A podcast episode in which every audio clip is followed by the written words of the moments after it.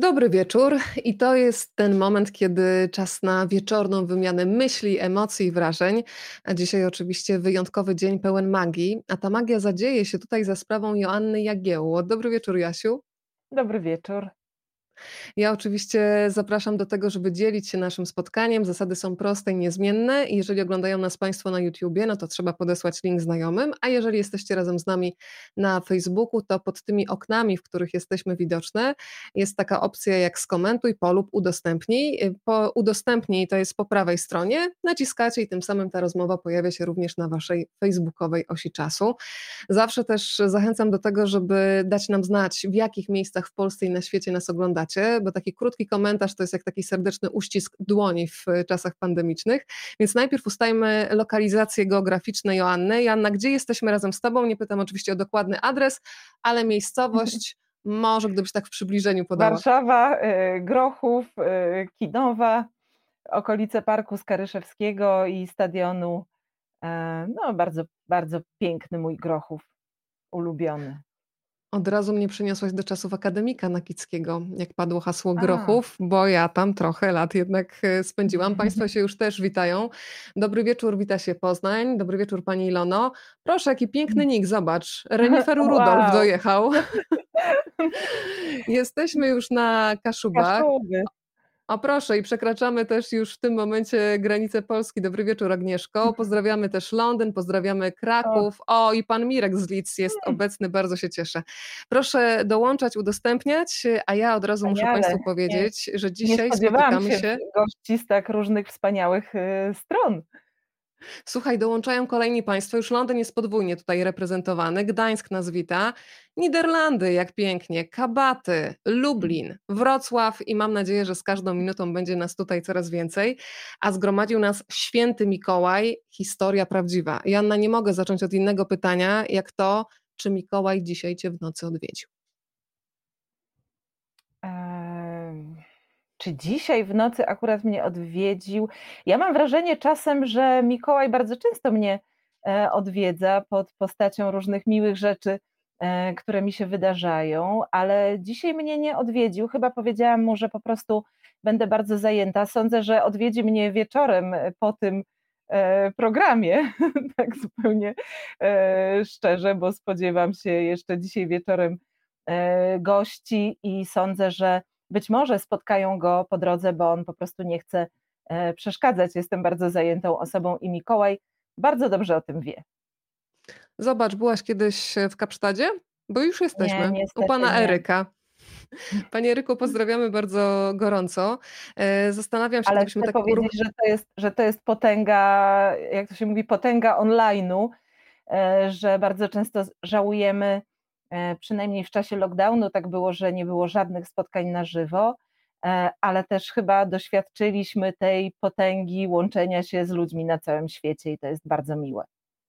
To prawda, dzielą nas kilometry, ale emocjonalnie dzisiaj na pewno będziemy blisko, co do tego ja nie mam najmniejszych wątpliwości. Zanim otworzymy, Joanna, Twoją książkę, to bardzo bym chciała, żebyś uruchomiła taką wewnętrzną oś czasu i uruchomiła w sobie taką małą dziewczynkę Joannę i przypomniała sobie właśnie te emocje, kiedy czekałaś na Mikołaja. Czy było pisanie listów, czy rodzice zanosili na pocztę, czy zostawiali na parapecie. Jak ty to wspominasz? Bo każdy z nas, jak się tak podrąży, podrąży, rzadko się jako dorosłe osoby siebie o to pytamy, to jednak co dom, to inna historia. E, ja mam słabą e, pamięć e, niestety i nie, nie za dobrze pamiętam takie czasy wczesnego dzieciństwa. Nie pamiętam, żebym pisała listy, e, niestety. Pamiętam, że bardzo wyczekiwałam e, Mikołaja i pamiętam, jak ekscytujące były te e, prezenty. Czasami z perspektywy osoby dorosłej wydaje się, że to są jakieś, jakieś takie drobiazgi, tak jak my to mówimy, duperele, że czemu to dziecko się aż tak cieszy, że tam jest jakaś lalka, czy, czy układanka, czy klocki, czy, czy cokolwiek. E, a w szczególności słodycze. Ja uwielbiałam słodycze. E, ale pamiętam to podekscytowanie, że pod choinką e, coś jest, które naprawdę było niezwykłe i święta były dla mnie ważne. Oczywiście nie tylko z tego powodu. Znacznie lepiej pamiętam. O, dobry wieczór z ulicy Międzynarodowej. Fajnie, międzynarodową mamy rzeczywiście naprzeciwko. Witam serdecznie. Bardzo dobrze pamiętam, e, jak moje córki czekały na e, świętego Mikołaja, jak pisały do nich listy. Niektóre z tych listów przechowuję zresztą pieczołowicie jak najlepsze pamiątki. Pamiętam, jak ze starszą córką próbowałyśmy oszukać tę młodszą, która jeszcze w świętego Mikołaja wierzyła i zawsze. Ja cały te... czas wierzę, Joanna. No. Cały czas jeszcze wierzę. No, no tak, no, no, ja ale kontynuuj. dlatego napisałam książkę, ale no wierzyła w taki sposób bezwarunkowy, może tak to, tak. może tak to ujmijmy. E, w każdym razie pamiętam bardzo dobrze, e, jak musiałyśmy ją wkręcać, gdzieś tam stukać drzwiami, później ten worek był wciągany e, z zewnątrz do domu z tymi wszystkimi prezentami, no i, i cały czas te, tę opowieść o tym, jak to Mikołaj jest tak zapracowany, że po prostu on tylko na chwilę wpadł, a ona taka biedna, tak bardzo, tak bardzo chciała go wreszcie e, zobaczyć. To, to pamiętam bardzo dobrze. Drodzy Państwo, można się też dzielić oczywiście swoimi wspomnieniami. E, ja pamiętam, że zawsze próbowałam jak najdłużej nie zasnąć, żeby złapać tego Mikołaja faktycznie, kiedy przychodzi i zawsze jednak, kiedy odpływałam, to on się nagle materializował, zostawiał to, co trzeba, a potem znikał. E, ale pamiętam, że u nas listy zostawiałyśmy z siostrą na parapecie i one też w tajemniczych okolicznościach znikały. Nie zostawiałam chyba mleka mm, i ciasteczek, więc mało byłam gościnna, ale jednak prośby były wysłuchiwane. E, drodzy Państwo, ja przede wszystkim wszystkim zacznę od przedstawienia Joanny, bo od razu zaczęłam pytać tutaj o Mikołaja, patrzeć skąd Państwo są, a czas najwyższy powiedzieć, że mamy ze sobą poetkę, pisarkę. Mm, pisarkę, która zdecydowanie kojarzy się z twórczością dla dzieci i młodzieży, ale książki dla dorosłych również są na koncie Joanny. To jest kobieta, która ma na swoim koncie mm, wiele nagród, których, o których dzisiaj na pewno będę jeszcze wspominać. Dodam jeszcze, że maluje, dodam, że gra na gitarze, dodam, że miała i cały czas ma bardzo ciekawe życie, ponieważ zmiana i chęć odkrywania i uczenia się nowych rzeczy to jest chyba coś, co cię charakteryzuje. A o kolejne sprawy Państwo dzisiaj na pewno będą mieli okazję sami zapytać. Zacznę na razie od tytułu, czyli tak, Święty Mikołaj, historia prawdziwa. I pomyślałam sobie, Janno, że wiele osób może pomyśleć, że oho, to za chwilę zaczną dziewczyny rozmawiać o e, biskupie Zmiry, o świętym katolickim i prawosławnym, o którym pierwsze przekazy pojawiały się w VI wieku, miał żyć na przełomie III i IV i tak dalej, a tymczasem ty nas zabierasz do Laponii, więc wytłumacz się proszę z tej historii. Tak, wiedziałam, że będę musiała e, tłumaczyć się z tego, e, z tego tytułu.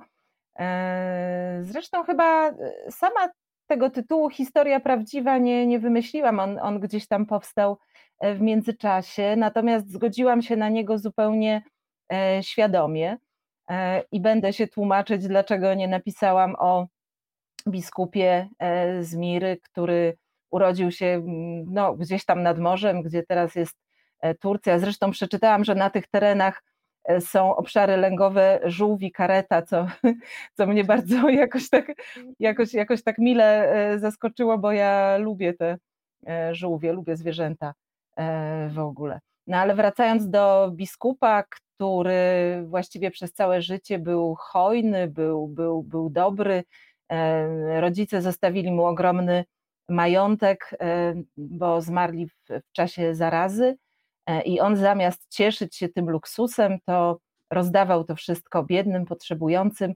e, a później e, miał całe życie spędzić w zakonie i zupełnie przypadkiem się w tej mirze znalazł i właściwie przypadkiem został biskupem. To był jakiś sen jakiegoś duchownego, że to właśnie pierwszy człowiek, który wejdzie do kościoła, ma zostać tym E, biskupem. No, długa historia, zresztą może Państwo ją znają, ale w każdym razie podobno to właśnie było w Mikołajki, czyli 6 grudnia. E, on miał takiego nieprzyjemnego sąsiada, który wyśmiewał się z jego pobożności e, i pewnego dnia ten sąsiad stracił cały majątek, nie miał pieniędzy na posag dla córek i chciał je oddać do domu publicznego a nasz Mikołaj, który świętym został później, wyratował te córki, wrzucając właśnie chyba przez komin czy przez dach do takich suszących się przy kominku butów i skarpet. E, no, w jednej wersji sakiewki pełne złota, w innej wersji złote jabłka, W każdym razie córki zachowały cnotę, no, aż do zamąż pójścia. Szczęśliwego zapewne, bo były już bogate. No i tak, no to się mówi, że to jest ten prawdziwy święty Mikołaj. Tyle, że właściwie po pierwsze, no można powiedzieć, że to jest tylko jakiś pierwowzór, bo ja nigdy nie wierzyłam, żeby to ten biskup gdzieś tam tymi saniami e, z reniferami po niebie fruwał i te mm, podarki po całym świecie e, do kominów wrzucał. A po drugie, no tu jest zawsze takie pytanie, czym jest właściwie prawda. Tak? Prawda jest takim pojęciem bardzo względnym, a my jesteśmy w świecie dziecka. I ja jako pisarka zanurzyłam się w ten świat dziecka, no bo to chyba tylko tak można. Inaczej to nie byłoby sensu pisać książek dla dzieci e, w ogóle. I pomyślałam sobie, że ja oczami wyobraźni e, widzę tego świętego Mikołaja, Mikołaja, jego żonę Martę, właśnie tak jak opisałam w książce. To jest jakaś moja prawda i taka trochę prawda dziecka we mnie. E, dlatego ten tytuł Historia Prawdziwa moim zdaniem jest zupełnie e, adekwatny i będę tej swojej prawdy bronić. Oczywiście do ostatniej krwi. Drodzy Państwo, są Państwo z nami też, jak widzę, w Holandii. Pozdrawiam Elę, która jest razem z nami w Sopocie. No to niezależnie od tego, gdzie teraz Państwo z nami są, Pani Agata na przykład w Płocku, e, to zabierz nas, Joanno, do Laponii. No i jest taka wyjątkowa pora roku, kiedy na niebie jest zorza polarna. Ja Państwu od razu taką piękną zorzę polarną rysunkową tutaj przedstawię. E, od razu, żeby nie było wątpliwości, e, ilustracje są dziełem Agaty Dobkowskiej. Zabierasz nas do Laponii i pukamy do takiej małej chatynki i kogo w tej chatce, Joanno, spotykamy? W chatce spotykamy wspaniałe, kochające się małżeństwo Mikołaja i Martę. Marta jest dziewiarką, chyba tak można powiedzieć. W każdym razie e, robi swetry na drutach, bardzo, bardzo kolorowe E, swetry. Właściwie zawsze chciałam taki sweter mieć, a nigdy nie miałam. I dzisiaj pomyślałam, że powinnam się ubrać w taki sweter, ale no, nie znalazłam go e, w szafie, więc może gdzieś tam, gdzieś tam Marta z nieba mi taki podarek pod choinkę e, podrzuci. Mam nadzieję, że czujne ucho jakiegoś Mikołaja do, usłyszało właśnie to życzenie. Mikołaj był stolarzem, bardzo zapracowanym stolarzem, takim stolarzem sukcesu, można powiedzieć, bo nie miał problemu ani z liczbą zamówień, miał wielki talent, bardzo pięknie te meble dekorował. To były, tak mi się wydaje, takie meble z duszą. I oni mieli, w ich życiu był jeden brak, jeden taki, jeden taki problem, przynajmniej no oni widzieli to jako problem. E, bardzo chcieli mieć dziecko, E, no ale nie potrafili, nie, nie, nie, nie doczekiwali się potomka. E, bardzo, bardzo długo. I Marta, e, no pewnie naszymi ustami, naszym językiem czasów współczesnych powiedzielibyśmy pewnie, że wpadła w depresję, bo już jej się nie chciało robić kolorowych swetrów, właściwie zaczęła używać tylko szarej i czarnej wełny, a Mikołaj, który nie potrafił jej pocieszyć, uciekł w pracę. To też jest taki trochę no, dzisiejszy język, e, można powiedzieć, bo właściwie prawie nie wychodził e, z warsztatu. Ja dzisiaj oczywiście będę się gryzła w język, żeby Państwu nie zdradzić całej historii. I pomyślałam no właśnie, sobie, ja też się że... tak gryzłam, tak, tak, tak. Pomyślałam sobie, że to chyba nie o to chodzi, żebym opowiedziała całą, e, całą książkę, no ale tak się to zaczyna. Więc ja będę dzisiaj, słuchaj, przeplatać historię Mikołaja, stolarza z Laponii, z Twoją historią, bo tak sobie pomyślałam, że wielu z nas po drugiej stronie być może nosi w sobie właśnie taki brak, który jest brakiem Marty, i być może jest też wiele osób po drugiej stronie, które tak jak Mikołaj chcą pocieszyć, ale nie bardzo wiedzą, jak unieść ten smutek i uciekają w pracę. Więc zapytam Cię, Janna, kiedy masz jakiś problem, taki, który chwilowo Cię przerasta, czy też uciekasz w pracę, czy masz jakieś inne formy uniku, które Ci na chwilę pomagają?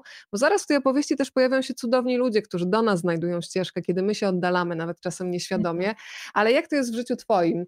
E, kiedy coś Cię przytłacza, to jak te smutki rozmasowujesz? Użyję takiego sformułowania. Tak, tak. Ja, ja uciekam w pracę. E, Marta była mi bardzo bliska całe życie, kiedy miałam jakiś problem, jakieś nieszczęśliwe związki, miłości, nie wiem, problemy e, czy rodzinne, czy, czy z przyjaciółmi, czy, e, czy jakieś inne, to zawsze uciekałam e, w pracę. Praca, można powiedzieć, mnie ratowała, co nie znaczy, że to jest dobre. I, i jeszcze jedną chcę rzecz powiedzieć. Akurat tutaj ta, ten brak, o którym mówimy, ten jakiś taki głęboki smutek, jest, jest to tutaj akurat brak dziecka, ale też chciałabym, żeby ta historia była odczytywana jakoś bardziej uniwersalnie, bo my wszyscy przecież mamy e, w sercu jakieś, jakieś, jakieś braki. E, chodzi tutaj mi oczywiście o braki emocjonalne głównie. Tak, to są różnego rodzaju braki, takie niespełnienia. Potrzebujemy takiej łatki, która gdzieś nam e, ten brak załata i pozwoli na nowo żyć i to żyć z uśmiechem. E, zanim e, wprowadzimy Państwa krok po kroku w tę historię, oczywiście w odpowiednich momentach się zatrzymując, to jeszcze chciałabym się, Janna, dowiedzieć od Ciebie, kiedy w, twoim, w Twojej domowej przestrzeni jakby skończyło się to oczekiwanie na Mikołaja, a zaczęło się odkrywanie takiej fantastycznej możliwości, że to my możemy być świętym Mikołajem dla kogoś, bo ta radość dawania, kiedy się ją odkrywa i kiedy się w ogóle odkrywa swoją moc sprawczą, że możesz wyczarować radość na czyjejś twarzy, to nawet mam wrażenie, że to jest lepsze niż odbieranie prezentów, że to dawanie nakręca. Kiedy pamiętasz takie momenty, kiedy sama się mocno zaangażowałaś w zrobienie komuś ogromnej niespodzianki, to nie muszą być Mikołajki, ale jakiś taki prezent, który wywołał to wielkie wow a wymagał tak, przygotowania. To, to akurat pamiętam z dzieciństwa. Pamiętam naszyjniki z makaronu, e, pamiętam jakieś takie robione własno, własnoręcznie obrazki. Musiał to być więc już ten czas, kiedy w Mikołaja e, nie wierzyłam. E, pamiętam to z własnej rodziny, bo moje dzieci, mm, kiedy już zrozumiały, e, nawet być może jeszcze wierzyły w Mikołaja, ale my zawsze mówiliśmy, że Mikołajowi trzeba pomagać, żeby dzieci zrozumiały, jakby to powiedzieć, no, niektóre prezenty na przykład były ewidentnie nie od Mikołaja, bo były jakieś na tyle, na, na tyle prywatne, no powiedzmy był to obraz, e, tak, no, no to wtedy zawsze się mówiło, czy jakiś album ze zdjęciami. Mówiło się, że Mikołajowi e, można i trzeba pomagać moje dzieci dobrze o tym o tym wiedziały. E, więc e, oczywiście mm, bardzo dobrze to pamiętam. Natomiast chcę tylko powiedzieć, że na szczęście w mojej rodzinie czas Mikołaja nie skończył się. Ja mam 3,5-letnią wnuczkę, no, która teraz czeka na Mikołaja. W zeszłym roku też czekała na Mikołaja, już była wystarczająco duża. Więc tak, no, w naszym życiu też był pewien brak, bo moja młodsza córka ma 17 lat, no więc jakby już pewnie nie wierzy w Mikołaja od ośmiu czy, czy siedmiu lat.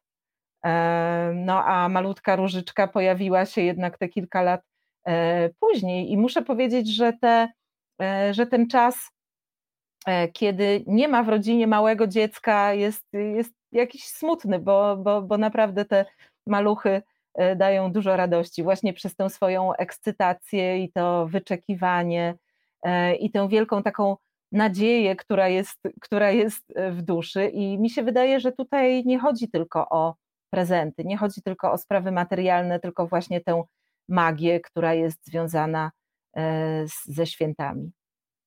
Powiedziałaś o Różyczce, to od razu muszę Państwu powiedzieć, że książka Święty Mikołaj, historia prawdziwa ma w sobie taką piękną dedykację mojej kochanej Różyczce babcia.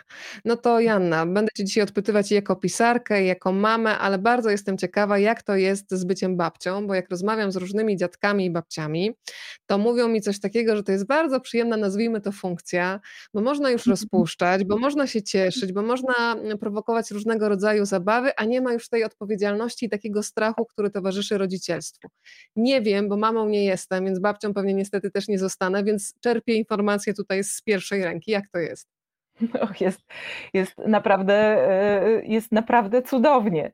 E, to, to, to znaczy, ja, ja się trochę jakoś tak obawiałam tego bycia babcią, już zapomniałam w ogóle, jak to się obsługuje takie małe dziecko, a e, kiedy Różyczka się urodziła, cała rodzina bardzo pomagała mojej córce Julce w, w opiece nad nią. Ona często wyjeżdżała na koncerty, no, jest, jest śpiewaczką, kończy teraz Akademię Muzyczną i pięknie śpiewa mezzosopranem, jest wspaniałą artystką. i bardzo chcieliśmy jej pomóc, więc bardzo wcześnie zostawaliśmy i na noc, i na całe dnie, czy całe weekendy, kiedy, kiedy ta mała różyczka miała tam zaledwie kilka miesięcy, więc to nie jest też tak, że to doświadczenie było zupełnie pozbawione jakby stresu e, i polegało tylko na takich cotygodniowych e, spotkaniach e, i wręczaniem dziecku, nie wiem czego, zdrowego batonika, a potem jajka z niespodzianką, więc to tutaj było troszeczkę więcej. Duże zaangażowanie z, z mojej i nie tylko mojej strony. Natomiast dla mnie jest co najmniej kilka takich cudownych, magicznych rzeczy w byciu babcią. Przede wszystkim to, że e, to, o czym już trochę mówiłam, że jest w domu, jest w rodzinie małe dziecko, a małe dziecko to jest radość, to jest to cudowne postrzeganie świata, które e, u małych dzieci jest naprawdę wyjątkowe. E, tylko małe dziecko może popatrzeć na owoc figi, czyli na małą figę, który dostaje do, do spróbowania i powiedzieć: Popatrz, babciu, to jest to wygląda jak mały worek na śmieci. Chodzi o to, że, że, no to taki przykład, no, że, że tak. dorosły by czegoś takiego nie, pomyśli, nie, nie, nie wymyślił i ja jestem zafascynowana jej y, światem.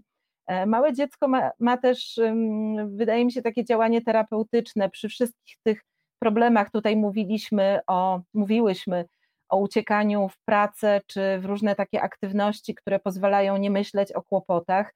E, przy małym dziecku też się jakby mniej myśli o kłopotach. Trzeba je nakarmić, napoić, przewinąć, położyć spać, przytulić i jakby e, świat i całe życie po prostu staje się prostsze. E, no, a następna rzecz to jest oczywiście osobowość dziecka, odkrywanie tej osobowości, czyli jakby dziecko jako osoba, no już nie tylko taki pluszak, powiedzmy, tylko, e, tylko osobowość, ktoś, kto się rozwija i my mamy zaszczyt, mogąc na to patrzeć. To muszę Cię zapytać jeszcze, Janna, jak y, do Twojego zawodu, do bycia pisarką podchodziły Twoje córki? Myślę o Julce i o Basi. E, myślę, że Różyczka jeszcze jest y, trochę za mała, żeby do końca rozumieć, czym się pisarka zajmuje, chociaż może już na ten temat też rozmawiacie. Pamiętam taką opowieść moich znajomych. Y, jedna z pań była właśnie pisarką i kiedy jej dziecko pochwaliło się w przedszkolu, że mama pisze bajki, to usłyszało tylko takie chciałabyś, bo ten zawód pisarza był jakimś takim, wiesz, mitycznym zawodem, że jak to tutaj koleżanki, babcia czy mama może być pisarką, to niemożliwe, więc zastanawiam się, czy to dla twoich dziewczyn było takie naturalne, że mama pisze opowieści i wymyśla światy, jakby nie było. Myślę, że bywało z tym różnie. Moje córki raczej starały się i starają się mnie wspierać, chociaż y, czasami wydaje mi się, wydawało mi się, e, że, że może wolałyby, żebym była taką zwyczajną matką, a nie kimś zanurzonym w opowieści, którą właśnie e, tworzy. E, moja starsza córka ma taką artystyczną naturę i to na pewno jej pomaga jakby zaakceptować, mm, no zaakceptować to, że ja gdzieś tam trochę mam głowę w chmurach chociaż myślę, że talent do zarabiania pieniędzy też mam, więc nie jest, nie jest, to, e, nie jest to taki pisarz czy poeta, który gdzieś tam chodzi w łachmanach e, i, i, i obdarty, bo zawsze sobie też dobrze radziłam z życiem. Tak mi się wydaje. Pamiętam, że moja młodsza córka była bardzo zazdrosna na początku, uważając, że wszystkie książki napisałam dla starszej. To rzeczywiście było tak, że ja na początku pisałam książki dla starszych nastolatek. E, I taka mm, moja książka dla młodszych, która miała tytuł Pamiętnik Czachy, i później była druga część Czacha się buntuje, e, powstała właściwie specjalnie dla mojej młodszej e, córki. I nawet ta główna bohaterka była jakoś tam na niej troszeczkę wzorowana. Na pewno to, że piszę dla dzieci, że piszę dla młodzieży, jest wynikiem tego, że mam dzieci, że miałam kontakt z dziećmi, jest między moimi córkami 10 lat różnicy, więc, więc też cały czas miałam na świeżo i, ty, i te starsze nastolatki, i trochę młodsze dzieci. I to tak, i to tak mm, przechodziło takimi jakby warstwami, bo jak starsza się zrobiła już za stara, to, to młodsza trochę dorosła, no a teraz jest e, różyczka i może dlatego też powstały te książki dla młodszych dzieci, bo, bo myślę, że to jest e, taki przywilej uczestniczenia w ich życiu i patrzenia na nie ich oczami.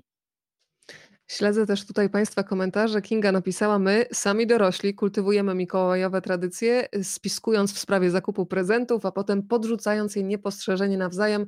Frajda, jak za dawnych lat, i o taką frajdę nam chodzi. Asia, bardzo lubię w Twojej książce ten moment, kiedy pokazujesz, że czasami, kiedy mamy taki smutek, na którym się skoncentrujemy, to nawet nieświadomie oddalamy się od ludzi, chowamy się ze swoim smutkiem. E, I powiedzmy tylko może tyle, że w Twojej książce drogę do Mikołaja, do smutnej Marty, no znajduje mały człowiek i okazuje się, że to nieświadomie Adaś tak naprawdę otwiera nowy rozdział życia mhm. Marty i Mikołaja, więc ta dziecięca otwartość znowu ratuje świat i ten, to nie jest super bohater z wielką peleryną, tylko mały chłopiec. Tak, mały chłopiec, który nie boi się o coś poprosić. Myślę, że to jest też tutaj e, mm, bardzo ładne. E, co do tego smutku, to rzeczywiście tak jest, że ten chłopiec, który właściwie jest sąsiadem Mikołaja i Marty, e, nagle uświadamia Mikołajowi, że oni tak kompletnie zamknęli się w tym swoim smutku, w tym e, gdzieś tam w granicach tego, mm, tego swojego świata, właśnie skupieni czy na rozpamiętywaniu smutku, czy też na pracy, tak jak, tak jak e, Mikołaj, że odsunęli się nawet od bliskich sąsiadów. On w ogóle tego chłopca, jak to się mówi, nie kojarzy, nie przypomina sobie, żeby kiedykolwiek go, e, żeby kiedykolwiek go widział. E, I Adaś, który potrafi poprosić o zabawkę dla chorej młodszej siostry, też jest, myślę, jakimś takim dobrym modelem e, zachowania. Może, może czasami po prostu dobrze jest o coś poprosić nie bać się, nawet, nawet właśnie pójść do tego sąsiada, czy, czy kogoś, kogo prawie nie znamy, bo a nuż się uda, jak to się mówi. Myślę, że to jest takie bardzo optymistyczne podejście e, Adasia. Zobacz, kto jest razem z nami. Młodsza córka o, pozdrawia młodsza właśnie. Córka pozdrawia, ja też pozdrawiam. Ale skoro wspomniałaś o pamiętniku Czachy i książce Potem Czacha się buntuje, no to ja od razu powiem, że e, pamiętnik Czachy został wpisany na listę skarbów e, Muzeum e, Książki Dziecięcej, prawda? Więc mhm. to jest też coś, co okazało się, że pisałaś właśnie dla Basi, kiedy była mała i nagle się okazało, że w tym jest taki potencjał, że będą czerpać tego też, z tego też inne dzieciaki. Mam nadzieję. Podobno książka jest bardzo wesoła. taka, taka miała być. Niech sprawia radość. To jeszcze powiedzmy kilka słów o Mikołaju. Mikołaj całkiem dobrze zarabia, tego się też można dowiedzieć z książki. Ja bardzo lubię powiedzenie Andrzeja Poniedzielskiego, że pieniądze szczęścia nie dają, tak do 15 zł, po takiej pauzie następuje to dopełnienie. E, jak jest, jakie jest Twoje, Janna, podejście do pieniędzy? Przed chwilą powiedziałaś, że faktycznie nie jesteś taką artystką odklejoną od rzeczywistości, nie wiem, 5 centymetrów nad ziemią gdzieś pląsającą, ale gdybyś miała sobie przypomnieć o takich najpiękniejszych prezentach, to w głowie miałabyś te materialne, na które czekałaś, czy prezenty w postaci ludzi, którzy nagle się pojawiali na Twojej drodze i zmieniali wszystko? E, pytanie było tendencyjne, oczywiście. E, natomiast... się. Nie, no było. No, no było, no było. Że było. No przecież nie wypada mi teraz powiedzieć, że najbardziej cieszyłam się z, z, z naszyjnika z diamentem. Nigdy nie dostałam naszyjnika z diamentem nie szkodzi. Nie jest mi to naprawdę do szczęścia potrzebne. Dobra, dobra, ale poczekaj, zatrzymaj się, to wybierz chociaż jedną materialną rzecz, która cię ucieszyła, żeby faktycznie nie było tak z kolei, że jest, wiesz, tak egzaltowanie i tak tutaj tylko i wyłącznie ludzkie prezenty, więc teraz dwie kategorie wprowadzam. Mhm. Nie, ja ci podpowiem, ja na przykład kiedyś dostałam prezent taki taki aparat z ryjkiem, jeszcze taki stary i nawet pamiętam, że jak go dostałam, to pomyślałam, że nawet by mi do głowy nie przyszło, że coś takiego mi sprawi tak ogromną radość i to był jeden z takich prezentów, który pozamiatał wszystko. Taki starość, e, który, mhm. starość z duszą, więc zastanawiam się, czy jakiś taki przedmiot takie emocje w tobie wywołał. E, pamiętam, że jak byłam bardzo młodą i bardzo biedną e, dziewczyną, dostałam od mojego pierwszego partnera wspaniałą sukienkę, taką sylwestrową, długą. E, do tej pory pamiętam, jaka była prześlicznie, opinała e, ciało. Tutaj u góry były takie jakieś świetliste, takie srebrzyste coś, co się tak pięknie układało. Dlaczego o tym opowiadam? Bo mm, to był czas, kiedy na przykład, na przykład kiedyś zaproszono mnie do ambasady, bo czasami robiłam wtedy wywiady z pisarzami, pracowałam w perspektywach, hmm, taki miesięcznik. No miałam tam 20, może 2 lata czy 23 lata, małe dziecko yy, i naprawdę zero, zero grosza. Nie powiem, że na koncie, bo chyba nie miałam, no na pewno nie miałam wtedy konta. Po prostu pustą zupełnie yy, kieszeń i i kiedy zaproszono mnie do ambasady, żebym tam porozmawiała z Paulo Coelho, do tej pory z Paulem Coelho, chyba powinniśmy jednak odmienić to imię, I pamiętam, że ja kompletnie nie miałam co na siebie włożyć. Pożyczyłam jakąś bluzkę od koleżanki, a buty bardzo zniszczone, zasmarowałam czarnym flamastrem, żeby nie było tego zniszczenia widać. No i pamiętam w tych bardzo, bardzo ubogich czasach ten zupełnie luksusowy prezent. E, trzymałam tę suknię bardzo, bardzo, bardzo długo i w którymś momencie chyba mole mi ją pogryzły, bo tam się pojawiły takie małe dziurki no i już jej nie ma, ale bardzo, bardzo dobrze to pamiętam.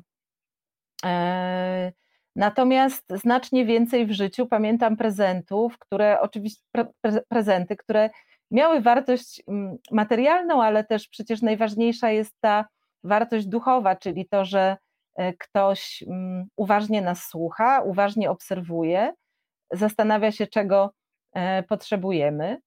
Na przykład w zeszłym roku od mojego E, partnera dostałam, bardzo potrzebny mi był polar, no więc dostałam dwa polary. Było to, było to dosyć zabawne, bo kiedy rozpakowywałam te pakunki, to myślałam, że to może jest od dwóch różnych osób. A tymczasem okazało się, że jeden polar został kupiony najpierw, a później on zobaczył e, polar, który też wiedział, że na pewno mi się spodoba, no więc dostałam dwa polary. No uważam cudowne. E, ta zima jest zaopatrzona. E, teraz mm, pytałaś mnie, e, czy Mikołaj do mnie dzisiaj przyszedł, a ja tak jakoś skonfundowałam się tym pytaniem, że, e, że zapomniałam, że też kilka dni temu przyszedł do mnie Mikołaj, a to dlatego, że mm, zrobiliśmy takie rodzinne Mikołajki połączone z imieninami Basi, no bo moja młodsza córka to Barbara, czyli Barburka i dostałam na przykład coś takiego. I to jest certyfikat widzę. adopcji, to jest certyfikat adopcji foki. A jak ma na imię foczka twoja w takim razie? Moja foczka ma na imię Olaf. A bo to Nie jest powiem pan dlaczego, foczka. ale tak ma, ale tak ma na imię. W każdym razie e, Mikołaj, wiedząc, że ostatnio mam obsesję na, na punkcie fok i innych morskich zwierząt, postanowił taką mi sprawić, e, taką mi sprawić e, radość. E, pamiętam też wszystkie wspaniałe kalendarze, które dostawałam od Mikołajów moich córek, bo taka była tradycja, że ja zawsze chciałam kalendarz ze zdjęciami. Pamiętam te pierwsze, które wyklejały e, gdzieś tam drukując zdjęcia i drukując te, te miesiące tak osobno i to wszystko było takie wyklejane, ozdabiane jakimiś tam cekinkami. No teraz mm, zdaje się, że kalendarze E, już od kilku lat są zamawiane, e, no po prostu zamawiane w takim zakładzie. Mm, nie będę lokowała produktu tutaj.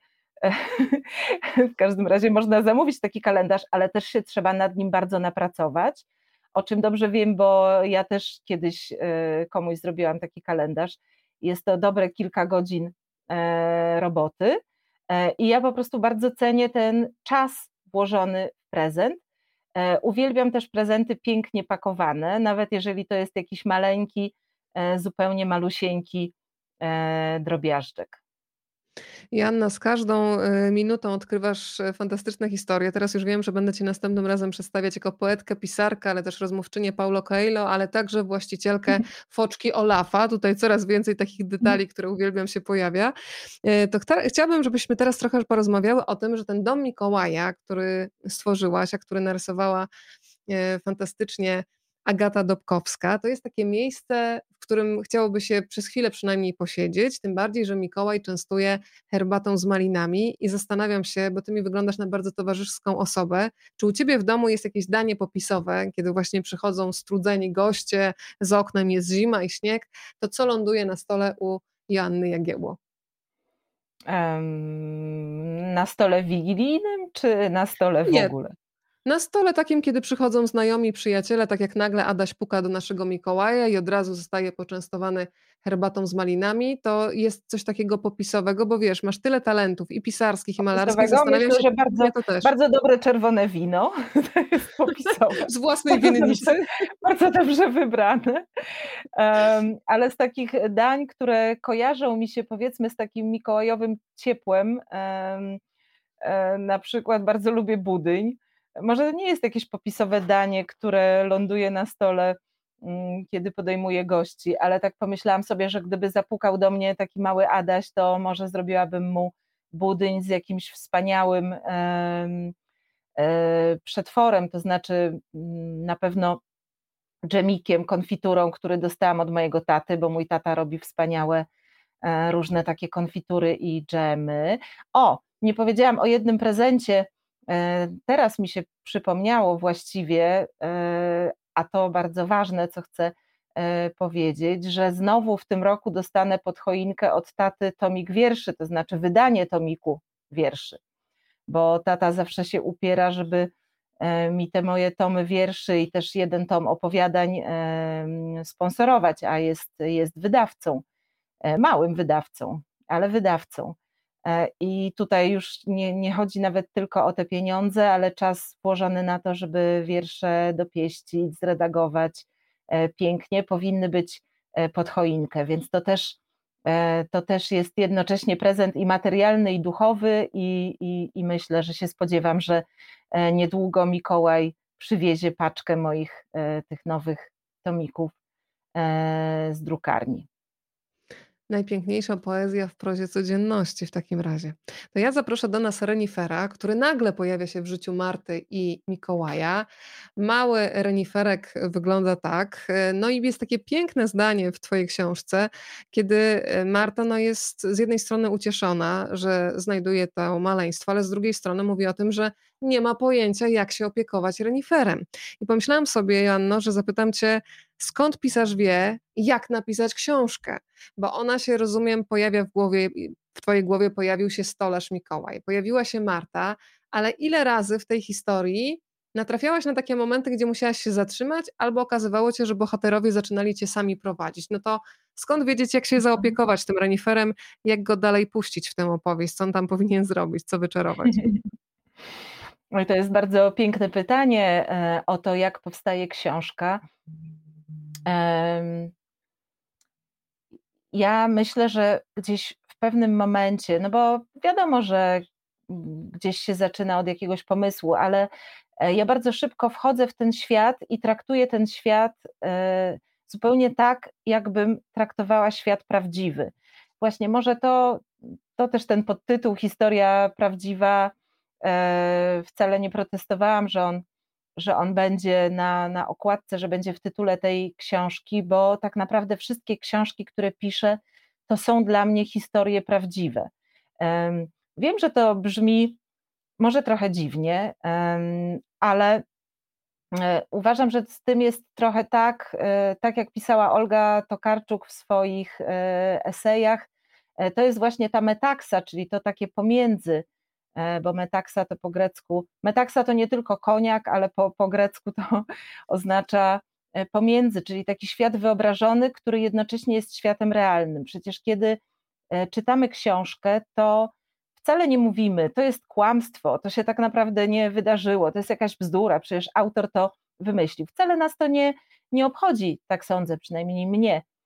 No chyba, że czytam reportaż, ale to jest zupełnie coś innego. E, kiedy czytam fikcję, e, wchodzę w ten e, świat i zastanawiam się, a właściwie nie zastanawiam się, po prostu przyjmuję ten świat jako świat rzeczywisty. I podobnie jest wtedy, kiedy, kiedy piszę. Więc ja bardzo szybko jakoś znalazłam się w tej Laponii, w, tej, w tym domu Mikołaja i Marty. I te rzeczy same się zaczęły pojawiać. No, wiem, że to z mojej głowy wychodzi w jakiś dziwny, magiczny sposób, ale ja po prostu w jakimś sensie to widzę. Widzę te postaci, z nimi e, rozmawiam. Moje postaci często mi się śnią i to nie tylko ludzie, ale nawet e, zwierzęta. jeżeli akurat piszę książkę o zwierzętach, tak jak teraz, to potrafią mi się one przyśnić. Na przykład w Złotych Tarasach. W tym śnie tak było. W różnych takich dziwnych e, lokacjach. Jakoś z tymi bohaterami rozmawiam i kiedy czuję, że oni też mówią, to wtedy rozumiem już, że książka jest prawdziwa, e, że ona prawdopodobnie się obroni, że nikt mi nie powie, że te postaci są, e, są papierowe. Co nie znaczy oczywiście, że nie ma takich momentów, kiedy zatrzymuję się, myśląc, Boże, właściwie co dalej? Wtedy zwykle muszę po prostu zrobić przerwę, gdzieś przespacerować się, e, wyjść. E, o, jest z nami moja starsza córka. Dziękuję. Najlepszy fan klub, słuchaj, cudowny. Najlepszy fan klub, no wiem, ogląda mnie moja rodzina. Czy to, nie, czy to nie wspaniale? Zostaliście zmuszeni, żeby przez godzinę siedzieć przy komputerze. No wiem, wiem, że to okropne, ale bardzo, bardzo Wam, wam E, dziękuję. E, e, no, ale to mnie zdystraktowało, jak, jak, jak to się mówi, więc już nie wiem, o czym, o czym mówiłam. W każdym razie, kiedy mm, jestem w tym świecie i czasami muszę z tego świata na chwilę wyjść, żeby złapać jakąś perspektywę, żeby trochę odetchnąć. I jeżeli to jest prawdziwy świat, jeżeli to są prawdziwi bohaterowie, tak prawdziwi jak ludzie, to ślizguję się w ten świat znowu bez najmniejszego problemu i znowu tam jestem z trochę świeższą e, głową i mogę dalej pisać. Tak to mniej więcej u mnie jest. Ja się też zapatrzyłam, przyznam ci się szczerze, Jana, na twoje córki, są piękne i to widać nawet na takich malutkich zdjęciach profilowych i mają też te twoje cudowne kręcone włosy. Przynajmniej to widzę, prawda. że Julia jest posiadaczką takich pięknych włosów, jeszcze ognisty kolor taki rudy, obłędny. No ale Obie wracam do Zdecydowanie tak. E, chciałam Cię zapytać jeszcze o to, ponieważ Julia napisała, że książkę polecamy każdemu.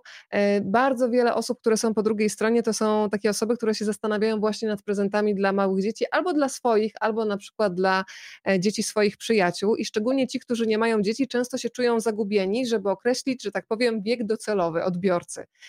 Ty jako pisarka, y, komu byś poleciła swoją książkę? Ja mogę powiedzieć, że jako, doros- jako dziecko małe w dorosłym opakowaniu też się uważam za czytelnika tej książki, sprawiła mi dużo frajdy, ale gdybyśmy miały mówić o dzieciakach, to jaki to jest przedział wiekowy? Ale myślę, że od trzeciego roku życia. E, tam jest dosyć e, dużo tekstu. E, może ja pokażę, bo się może wydawać tak mniej więcej wygląda tekst e, na stronie, więc to nie jest taka książka, gdzie są wielkie ilustracje i linijka e, tekstu. E, to jest książka, z którą będą miały przyjemność. Wiem, że wiem, bo moja wnuczka też ją przeczytała, a raczej przeczytano ją mojej wnuczce. Myślę, że nawet już kilka razy.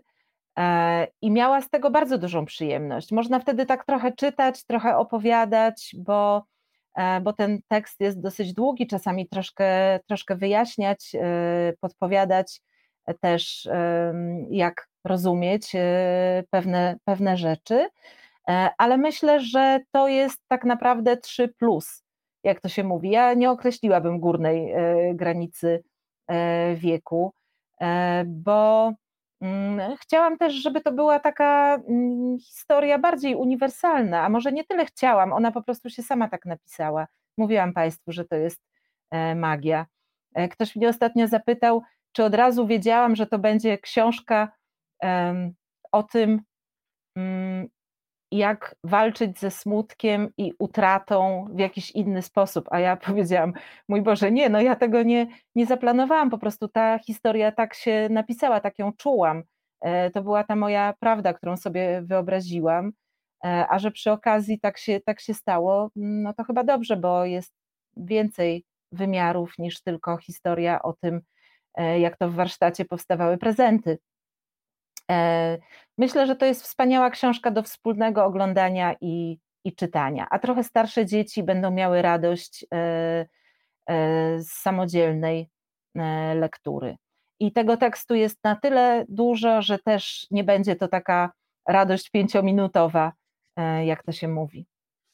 Tak jest, po tej książce też można na wiele tematów sobie z dzieckiem e, porozmawiać. E, ja sobie na przykład schowałam do kieszeni takie jedno krótkie zdanie, że czasem nie wszystko trzeba robić samemu i w pewnym momencie patrzymy na Mikołaja i na Martę, którzy po prostu za dużo wzięli na swoje barki i czasami warto sobie dać pomóc i zastanawiam się Janno, czy ty jesteś taką Zosią Samosią, czy w momencie, kiedy potrzebujesz pomocy, czy życiowo, czy zawodowo, potrafisz podnieść telefon i powiedzieć wprost Pomóżcie. Jak to jest z mhm. tobą? Już kiedy napisałam tę książkę, właściwie już kiedy mm, dostałam do ręki egzemplarze i przeczytałam ją jeszcze raz, tak zupełnie na świeże, pomyślałam sobie, mój Boże, ja, ja jestem zupełnie taka jak oni. To jednak jest tak, e, kiedyś jakiś mądry człowiek, jakiś pisarz, e, już nie pamiętam niestety, który w tej chwili powiedział, że, e, że właściwie pisarz przez całe życie jakimś sensie pisze swoje autobiografie. No oczywiście mm, nie trzeba tego rozumieć w sposób dosłowny, a bardziej w taki, że różne takie motywy z naszego życia się w książkach pojawiają. Myślę, że to, że oni e, tak, oni wszystko zrobią sami, po prostu będą więcej pracować, po prostu będą szybciej pracować, po prostu wcześniej zaczną robić te prezenty, właściwie już po, już po e, jednych świętach zaczną pracować, żeby te drugie święta się udały. To jest takie absolutnie bardzo, bardzo moje. E, jestem Zosią Samosią, bardzo ciężko jest mi prosić o pomoc. E, jestem takim typem osoby, która e, po prostu będzie niosła gdzieś tam te swoje bagaże i jak mi ktoś nie zaproponuje, że je weźmie, to prędzej się ugnę, po prostu zginę, padnę na kolana, gdzieś tam przysypana tym wszystkim, niż sama powiem, błagam, pomóżcie, nie, nie, nie potrafię tego e, powiedzieć. Jeszcze się tego nie nauczyłam. No to to jest jakiś materiał na terapię, jak mi się zdaje. E, no ale nie jesteśmy doskonali. Na szczęście mam dookoła ludzi, którzy już też o tym wiedzą i wiedzą, że po prostu trzeba czasami coś zdejmować z moich barków, nawet jeżeli ja nie mówię wprost, że czegoś potrzebuję. Tak sobie myślę też, że Twoja opowieść o Mikołaju tak naprawdę jest opowieścią nie tylko o tym, że wierzymy czy nie wierzymy w Mikołaja, tylko to jest taka uniwersalna opowieść o wierze w dobroć, która e, o, o wierze w dobroć, która jest w każdym człowieku. Czasami tylko trzeba ją uruchomić, pomóc, aktywować, bo ten guzik zarówno dobra, jak i zła myślę, że jest w każdym z nas. E, bardzo lubię też e, tę opowieść, kiedy pojawia się elf nawet cała ekipa elfów. Tam też się pojawia kisielek z borówkami. Ty wspominałaś budyń, ale kisielek też myślę, że jest e, bardzo tak samo rozgrzewający jak ten budyń. No i Adaś mówi bardzo ważną rzecz, że mm, ta magia zdarza się tak naprawdę tylko tym, którzy są w stanie w nią uwierzyć, ale też Adaś, i to się pojawia tak między słowami, za co Ci bardzo dziękuję, bo o tym można z dzieciakami pogadać, że Adaś na początku się nie wychyla, bo jest uczony tego, żeby nie podważać słów dorosłych. Jaką ty byłaś małą dziewczynką i kiedy zrozumiałaś, że jako mały człowiek masz prawo wyrażać e, swoje zdanie i czasami właśnie dzięki dziecięcej mądrości przed nami się otwierają jakieś nowe światy? E, byłam bardzo nieśmiałą dziewczynką i bardzo mało, bardzo słabo potrafiłam walczyć o to, co, e, o to, co dla mnie ważne.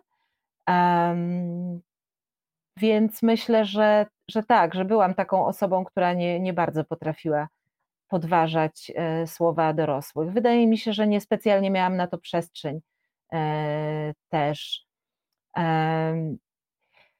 I jeszcze wracając, bo tak się zadumałam nad, nad tą magią i tymi e, elfami i Adasiem i tą całą cudowną historią, już nie mówiąc, już nie mówiąc o E, o kisielku e, z borówkami, e, że chciałam Państwu powiedzieć, że naprawdę uważam, że magia istnieje. I opowiem tutaj krótką historię, która akurat jest związana z tą książką i która pokazuje, że nie tylko magia istnieje, ale że słowa mają moc. Bo wierzcie lub nie, ale Zadzwoniła kiedyś do mnie przyjaciółka, też e, pisarka. E, rozmawiałyśmy o tym, kiedy najlepiej wydać książkę. I ja wtedy rzuciłam, tak trochę żartem, mówię, wiesz, no, można dyskutować, że w lutym to nie, że w sierpniu to nie. Mówię, wiesz, każdy tak naprawdę chciałby napisać książkę o świętym Mikołaju i wydać ją e, tuż przed świętami.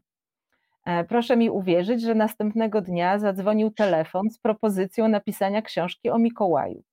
E, dokładnie tak było. Dlatego uważam, że naprawdę być może nie jest to przy, przypadek i że jeżeli się czegoś bardzo chce, jeżeli się w coś wierzy, to to, to może się spełnić. Drodzy Państwo, to ja mam propozycję, żebyście sobie dzisiaj wieczorem przed snem powiedzieli na głos, ale naprawdę na głos, albo zapisali to, o czym marzycie, a potem, jak mówił mi cudowny Alek Doba, żeby sobie te marzenia przekuwać na plan i krok po kroku realizować i wtedy to wszystko ma szansę zagrać. Powiedziałam o tej magii, która się zdarza. Te słowa w zasadzie padły z ust Renifera Rudolfa. Ja mam dzisiaj specjalne dzwoneczki, to znaczy, że Renifer Rudolf jest już w drodze w trasie do nas. Mam dla Państwa książki Święty Mikołaj, historia prawdziwa, więc poproszę o hashtagi z hasłem rozmawiam, bo lubię w komentarzach i za chwilę będziemy uruchamiać naszą maszynę losującą. Znalazłam Ci specjalnie dla Państwa ten dzwoneczek, żeby trochę magii tutaj świątecznej się pojawiło. A ja mam taki kubek. Chciałam o. go pokazać. I mogłabym go nawet teraz o tak położyć i wtedy byłoby, że mam ten e, czerwony mikołajowy e, strój. Zresztą wylansowany w reklamie e, Coca-Coli, o czym Państwo pewnie pewnie wiedzą. Ktoś tak pięknie 30. napisał, tak, ktoś tak pięknie napisał jeszcze, że Mikołaj to dla mnie energia dawania i otrzymywania prezentów, obfitość, taka wersja dla dorosłych, więc oczywiście, że istnieje, zgadzam się. E, rozbawiła mnie jeszcze jedna rzecz, Joanna, w Twojej opowieści, bo ona no właśnie jest i wzruszająca, i zabawna.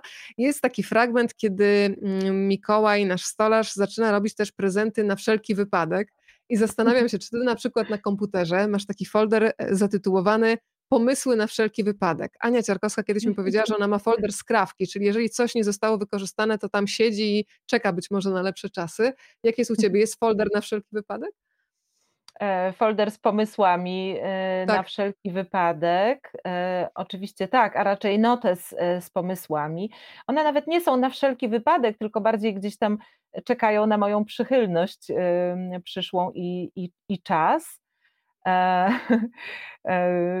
Tak, więc to, to, to trochę też jest taki, taki worek. Ja w ogóle uwielbiam wszelkiego rodzaju notesy, notesiki im piękniejsze, tym, e, tym lepsze. I sobie zapisuję różne rzeczy, które przychodzą mi do głowy. Na przykład często zaczynam to tak, a gdyby tak napisać książkę, w której, naprawdę mam kilka, zajmie kilkanaście takich, takich początków, bo to czasami jest taki mały pomysł. Zresztą niektóre książki z takich pomysłów się wzięły. Natomiast też e, zdarza mi się przechowywać gdzieś tam w komodzie różne ładne rzeczy na prezent, na wszelki wypadek, e, co czasami wynika na przykład z tego, że one zostały gdzieś kupione i zagubione, gdzieś tam w jakimś ferworze szaleństwa. Chodzi mi tutaj o takie rzeczy zupełnie uniwersalne, świeczki zapachowe, piękne, jakieś całkowicie maleńkie e, drobiazgi i lubię coś takiego mieć, bo to się przydaje w różnych nieprzewidzianych okolicznościach chociaż uważam, że no prezentów na wszelki wypadek tak do końca nie powinno się trzymać, bo przecież prezent powinien być dostosowany, dopasowany do osoby, którą e, obdarowujemy. I chyba właśnie to jest najpiękniejsze, nie wiem jak Państwo, ale naprawdę, jeżeli dostaję coś takiego, że wiem, że naprawdę to chciałam, a jeszcze lepiej, wcale nie wiedziałam, że to chciałam a dopiero kiedy, kiedy trzymam to w, w ręku, to mówię, Boże, to jest najwspanialszy prezent. Skąd ktoś wiedział, że to mogłoby mnie zainteresować? To, to, to też jest coś e, zupełnie niezwykłego, bo myślę sobie, że teraz już tak mówiąc o tej materialności i niematerialności świąt, gdzieś tam no, poruszamy się wśród setek świętych Mikołajów, E, myślę, że dzisiaj w centrach handlowych w całej Polsce chodzą no, ci czerwoni brzuchacze e, w czapkach. E, tak, i, mm, i czasami też kupujemy za dużo, co, co wcale źle o nas nie musi świadczyć, ale chciałam powiedzieć, że dla mnie najpiękniejsze w dawaniu prezentów i w ich wymyślaniu jest ten czas, który poświęcamy drugiej osobie. Ten taki prywatny, piękny czas, gdzie naprawdę zaczynamy zastanawiać się, co sprawiłoby tej osobie największą przyjemność. Już nie mówiąc o tym, że prezenty handmade to jest w ogóle coś naprawdę e, wspaniałego i w naszej rodzinie dużo takich prezentów było. E, moja młodsza córka na przykład do tej pory robi pod choinkę wszystkim malowane akwarelką laurki. E, Słodkie. No, pamiętam jak no. mój, mój no różne takie były te laurki, pamiętam też starsza córka też kiedyś malowała takie laurki, w każdym razie mój dziadek od którejś z nich, już nie pamiętam, dostał taką laurkę, gdzie pani Mikołajowa miała wyjątkowo obfity e, biust, mój tata, chciałam powiedzieć, miała bardzo wyjątkowo obfity e, biust i bardzo mu się podobała, bo wszyscy wiedzieli, że on lubi takie panie o lekko pełniejszym biuście. E, no i to było zabawne. Więc ja myślę, że my się też staramy żeby ta magia świąt, żeby to była radość i, i też było dużo zawsze takich prezentów pieczonych, pierniczki w różnych kształtach, pamiętam wycinane, no tutaj legendą jest, są pierniczki w kształcie wychodka z serduszkiem, to taka legenda rodzinna, no i różne inne kształty też były, na przykład nasze karykatury z piernika. To po prostu chodziło o to, żeby się dobrze bawić, zawsze spotykaliśmy się przed świętami, nie tylko ja i dzieci, ale też moi przyjaciele, gdzieś czasami w tym moim maleńkim mieszkanku, jednocześnie gdzieś tam piekły się trzy blachy, e, a tam, nie wiem, już były przygotowywane anioły z masy solnej do tego, żeby też je wypiec, udekorować. I to wszystko trwało w ogóle godzinami, nie wiem, do drugiej w nocy. Jak dzieci były małe, to gdzieś tam padały sobie w kąciku nawet nikt nie zauważał, że już, że już nie są na chodzie, więc to są takie święta, jakie chciałabym pamiętać i jakich nadal, nadal bardzo pragnę. Ja też bardzo lubię w Twojej książce taką wrażliwość na to, żeby pomagając komuś, e, prezentując coś komuś, też nie wprowadzać takiej niezręczności, bo Mikołaj z Martą bardzo uważają na to, jeżeli na przykład obdarowują kogoś, kto po prostu jest bardzo biedny, żeby automatycznie nie wywoływać takiego odruchu, że musimy się od razu odwdzięczyć, że coś, co ma być prezentem, nagle się okazuje obciążeniem i ta wrażliwość, taka delikatność, z jaką oni podrzucają te prezenty, e, oni nie chcą mhm. być e, rozpoznani, że to oni, żeby właśnie ktoś się czuł od razu zobowiązany i ta delikatność mhm. w pomaganiu też jest czymś, o czym czasami zapominamy, a ta książka o tym przypomina. Dzwonią, no, słuchajcie, dzwoneczki. O, no, o dzwonią... chcę, tylko, chcę tylko powiedzieć, że stąd się w ogóle wzięło wrzucanie prezentów przez komin e, w mojej książce, no bo e, ludzie niebogaci, mogłoby im być przykro, że nie stać ich na prezenty dla własnych e, dzieci. A tutaj prezent magicznie podrzucony, nie ma problemu. Joanna, zaraz porozmawiamy o Twoich początkach pisania, bo pani Bogdanka napisała: Słuchając rozmowy, zamarzyłam, żeby samej stworzyć świat na kartkach zeszytu, a może nawet książki. Zaraz rozwiniemy ten wątek. Jeszcze mhm. piękny komentarz od pani Kasi, która ma tradycję z przyjaciółką, tradycję już 23-letnią, pieczenia razem mhm. ciasteczek przed świętami. To jest wspaniałe. Zdecydowanie tak. Słuchajcie, uruchamiamy tak. maszynę losującą przy akompaniamencie dzwoneczków. Renifer Rudolf tutaj dostarczył prezenty. I zaraz zobaczymy, do kogo trafi pierwsza książka Święty Mikołaj, historia prawdziwa. Proszę bardzo, Bogdanka napisała o tym, żeby zamarzyła. To najpierw przeczyta książkę Joanny, a potem będzie mogła tworzyć własne światy. Poproszę tradycyjnie po dzisiejszym spotkaniu o maila pod adresem rozmawiam, bo lubię gmail.com, a my od razu uruchamiamy po raz drugi i trzeci maszynę losującą. A zaraz wrócimy do początków tym bardziej Joanny, tym bardziej, że ona musiała swoje marzenia zawalczyć. To też jest takie bardzo magiczne. Pani Kasi gratulujemy i jeszcze jedno losowanie. I uśmiechy do całego wydawnictwa Słowne, które odpowiada za tę książkę. Ja się uśmiecham szczególnie szeroko do Doroty, która nam te książki dzisiaj obiecała. I uśmiechy do pani Moniki. Janna, to ja powiem jeszcze o tobie dla tych, którzy mogą tego nie wiedzieć, że ty y, przez lata pracowałaś jako nauczycielka, nauczycielka języka angielskiego Pracowałaś też na przykład w Perspektywach, pracowałaś w magazynie Kogito, współpracujesz i pracowałaś, ale cały czas z tego co wiem też współpracujesz przy tworzeniu podręczników do języka angielskiego.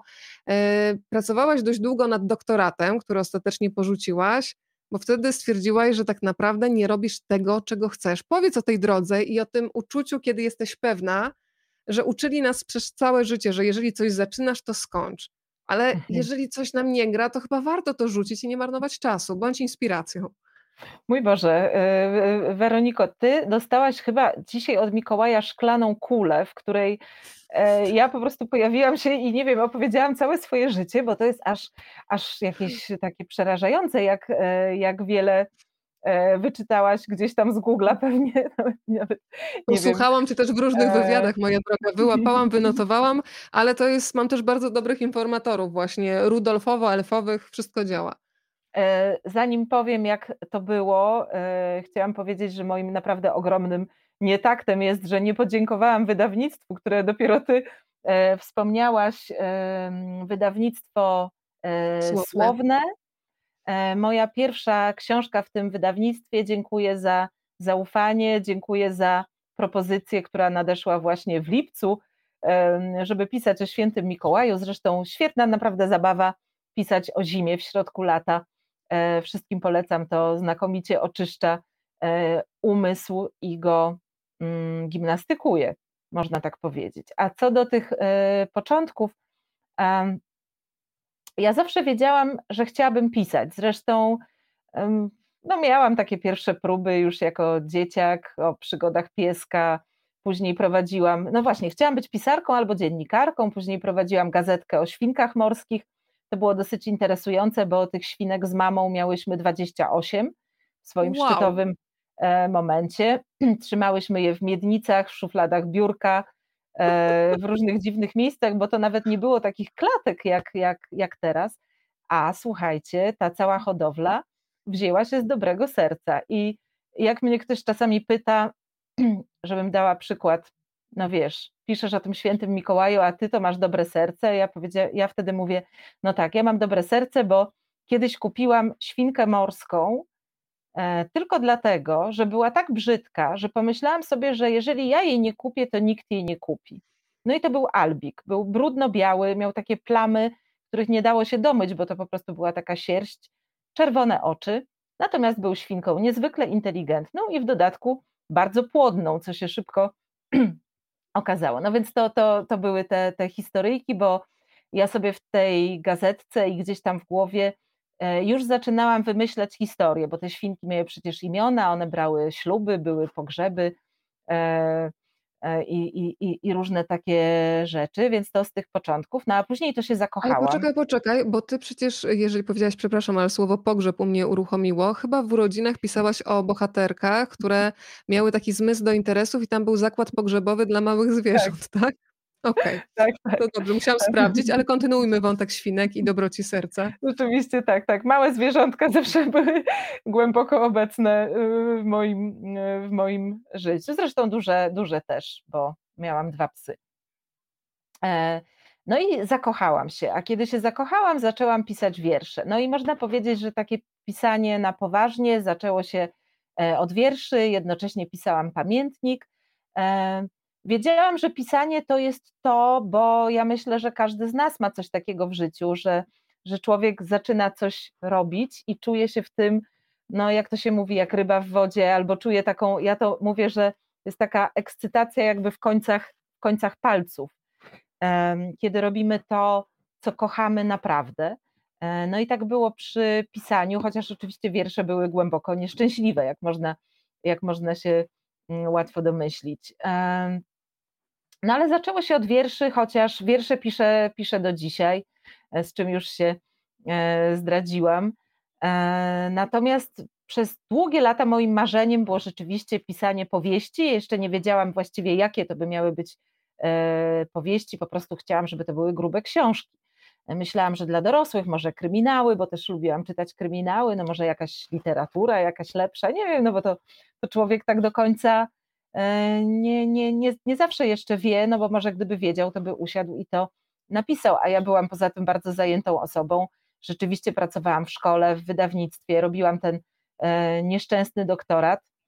I tu mnie zapytałaś, jakie to było uczucie porzucić coś, co tak naprawdę mi nie leżało. To było wspaniałe uczucie. I dosyć ciekawy wydaje się fakt, że przed chwilą, jak opowiadałam o tych świnkach, to tę świnkę kupiłam na Nowym Świecie, tam był taki sklep zoologiczny. I mniej więcej w tym samym miejscu stanęłam wtedy, mając to objawienie, że właściwie dziewczyno, po co ci ten doktorat? Czy tobie kazał ktoś to pisać? Przecież to nie to było twoim marzeniem. Ja już byłam po trzydziestce, więc naprawdę nie byłam już taka, e, już taka młoda. Ja pierwszą książkę wydałam dopiero 10 lat temu. Mówię tutaj o mm, no, opowieściach i i właściwie w tym czasie powstało chyba około 30 różnych pozycji. Więc jakoś tak zrobiłam się płodna jak ta świnka prawie morska. Pani Mariola napisała, słuchaj, że jesteś prezentem e, takim ludzkim, bo napisała pani Mariola, że jej mikołajkowym tak prezentem jest spotkanie. Bardzo Słuchaj, się ale cieszę, serdecznie, serdecznie pozdrawiam z, z, całego, z całego serca. Fajnie, jeżeli komuś przyniosłam radość. Nie wiem, jak można taką gadaniną sprawiać e, radość. Moi mm, przyjaciele i rodzina zdaje mi się, że czasami już mnie nienawidzą, bo tak gadam e, i gadam. A jeżeli to miało sens, to, to, to fajnie. Słuchaj, powiedziałaś o tej swojej pierwszej powieści, która się pojawiła, Kawa z kardamonem, to ja bym jeszcze chciała, żebyś y, podzieliła się jeszcze jednym doświadczeniem, bo my często tak mamy, że się strasznie szybko zniechęcamy. E, to jest książka, która się doczekała tłumaczenia. Ja dobrze pamiętam, że ona jest też na liście lekturobowiązkowych na Ukrainie? Kawa z mhm. kardamonem? No właśnie, a ile się musiałaś nachodzić i ile nie usłyszeć, zanim ta książka się ukazała? Mm, powiedz, to od razu tak przyszło lekko, bo nie, no nie, właśnie. nie, absolutnie nie. Um, no, pisarz ma taki problem. Wydaje mi się, że największym problemem początkującego pisarza y, to jest taki problem, że on nie jest pisarzem, dopóki nie wyda y, książki, więc puka do drzwi wydawnictwa, a raczej po prostu śle nieskończoną jakąś liczbę maili, na które nie dostaje żadnej odpowiedzi. Ja pamiętam, że w pierwszym, a w ogóle w pierwszym rzucie, rzucie tak mówię, bo e, kiedy pisałam już tę książkę, dowiedziałam się, że jest konkurs. Nie pamiętam już, kto ten konkurs organizował. I nawet próbowałam kiedyś odszukać tę informację, jakoś nie mogłam tego znaleźć. W każdym razie był jakiś konkurs na powieść dla młodzieży, wysłałam tę książkę na konkurs, ale nic nie wygrałam. W dodatku wyniki konkursu były w Wigilię, co było naprawdę bardzo okropne. E, w styczniu więc się wzięłam za siebie, no myślę sobie trudno, wysłałam do 30 wydawnictw. 30 nie tylko maili, bo były to czasy, kiedy niektórzy bardzo pragnęli wydruków, więc kupę pieniędzy wydałam na te wydruki. E, słuchajcie, z 30 wysyłek e, dostałam, pamiętam, jedną odpowiedź od WAB, że dają książkę do recenzji wewnętrznej, e, po czym była cisza i okazało się, że mm, ktoś, kto to do mnie napisał, już chyba tam nie pracuje i nic więcej. Ja nie dostałam nawet żadnej odpowiedzi. Minęło 6 czy 7 miesięcy. Trudny czas, bo wtedy e, zmarł mój ukochany dziadek i jakoś się tak zupełnie nie mogłam, e, nie mogłam pozbierać. Właściwie to w pewnym sensie się rozchorowałam po tym, co oczywiście było psychosomatyczne po prostu. Mm, no ale obraziłam się na świat. Powiedziałam sobie, nie, no to po prostu, no to już trudno, to nie zostanę pisarką. No gdzie, no do 30 wysłałam, skoro nikt tego nie chce, no to nie chce. I moja starsza córka powiedziała mi wtedy coś tak bardzo mądrego, za co chyba całe życie będę jej wdzięczna, bo powiedziała do mnie tak: Ty, mamo, całe życie mówiłaś mi, że nie wolno poddawać się po pierwszym niepowodzeniu a sama jak się zachowujesz? Jakoś tak mniej więcej to brzmiało. No ja powiedziałam, o Jezu, no, no dobra, tak, no dobra, to wyślę jeszcze do kilku. No i wysłałam jeszcze do kilku i e, bardzo szybko wydawnictwo literatura e, napisało mi, że e, chcą wydać tę książkę. E, miałam szczęście.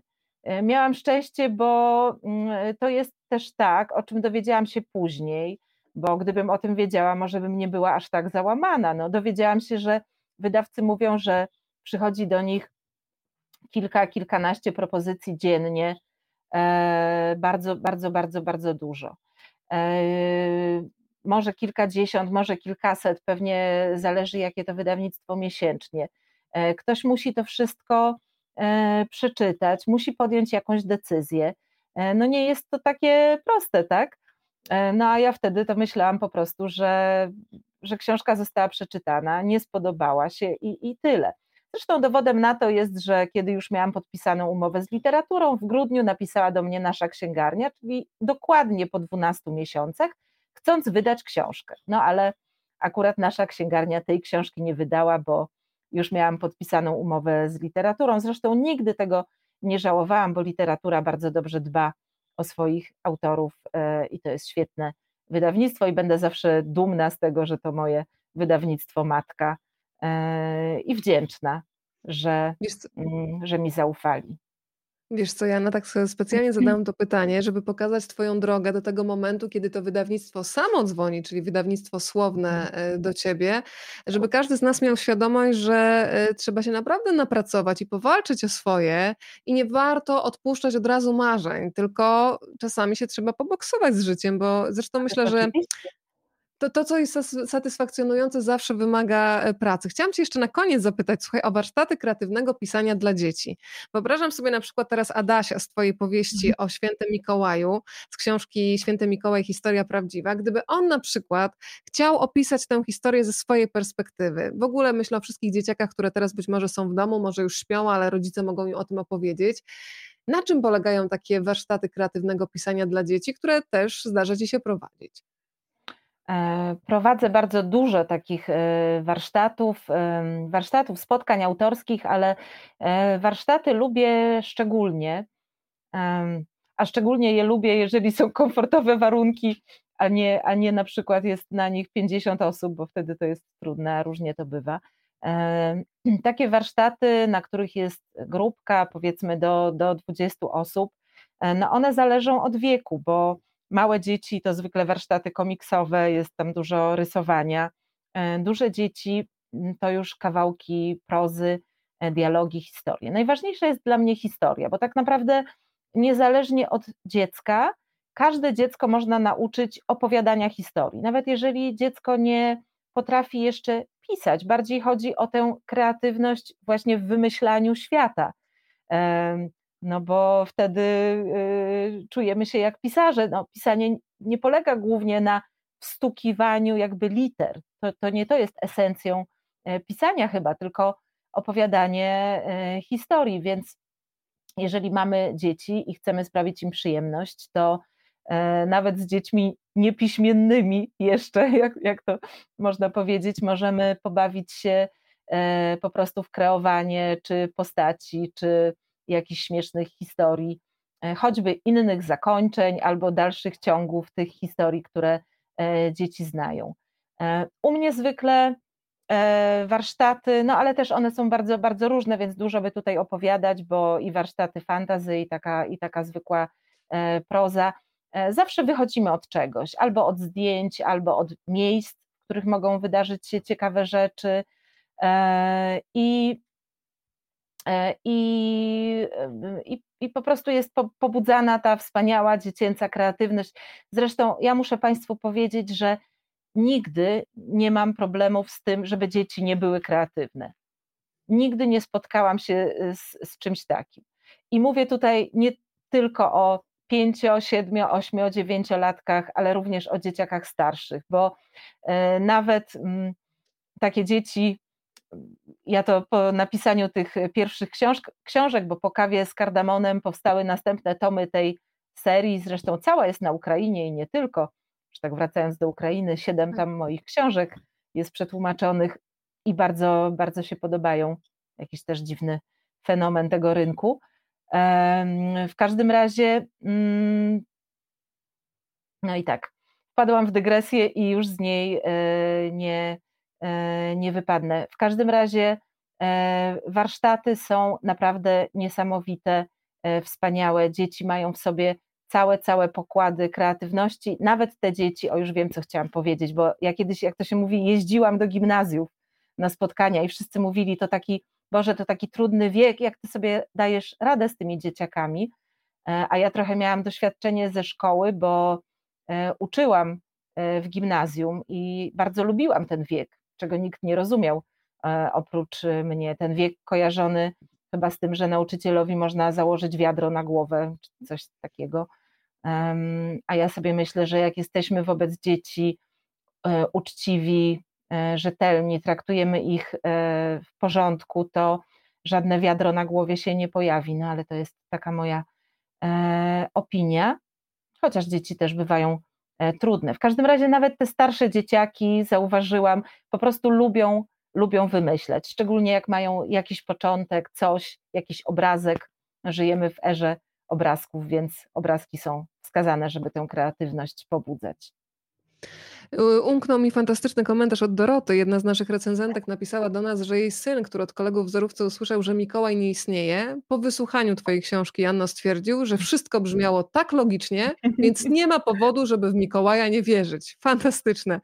Pytanie jeszcze od y, Moniki tutaj. Emanuje od pani Janny niezwykłe ciepło i radość. Skąd pani je czerpie? No to zdradź nam źródło do ładowania energii. Mm, myślę, że od bliskich mi ludzi czerpię bardzo dużo dobrej energii. Mam wspaniałą rodzinę e, i cudownych e, przyjaciół.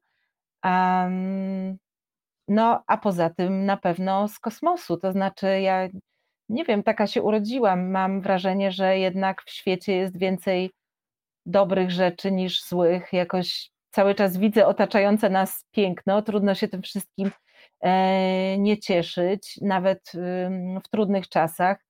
E, nawet w pandemii człowiek gdzieś tam może sobie znaleźć ten listek, e, kwiatek, e, morskie fale, ptaszka podskakującego na jednej nodze, cokolwiek.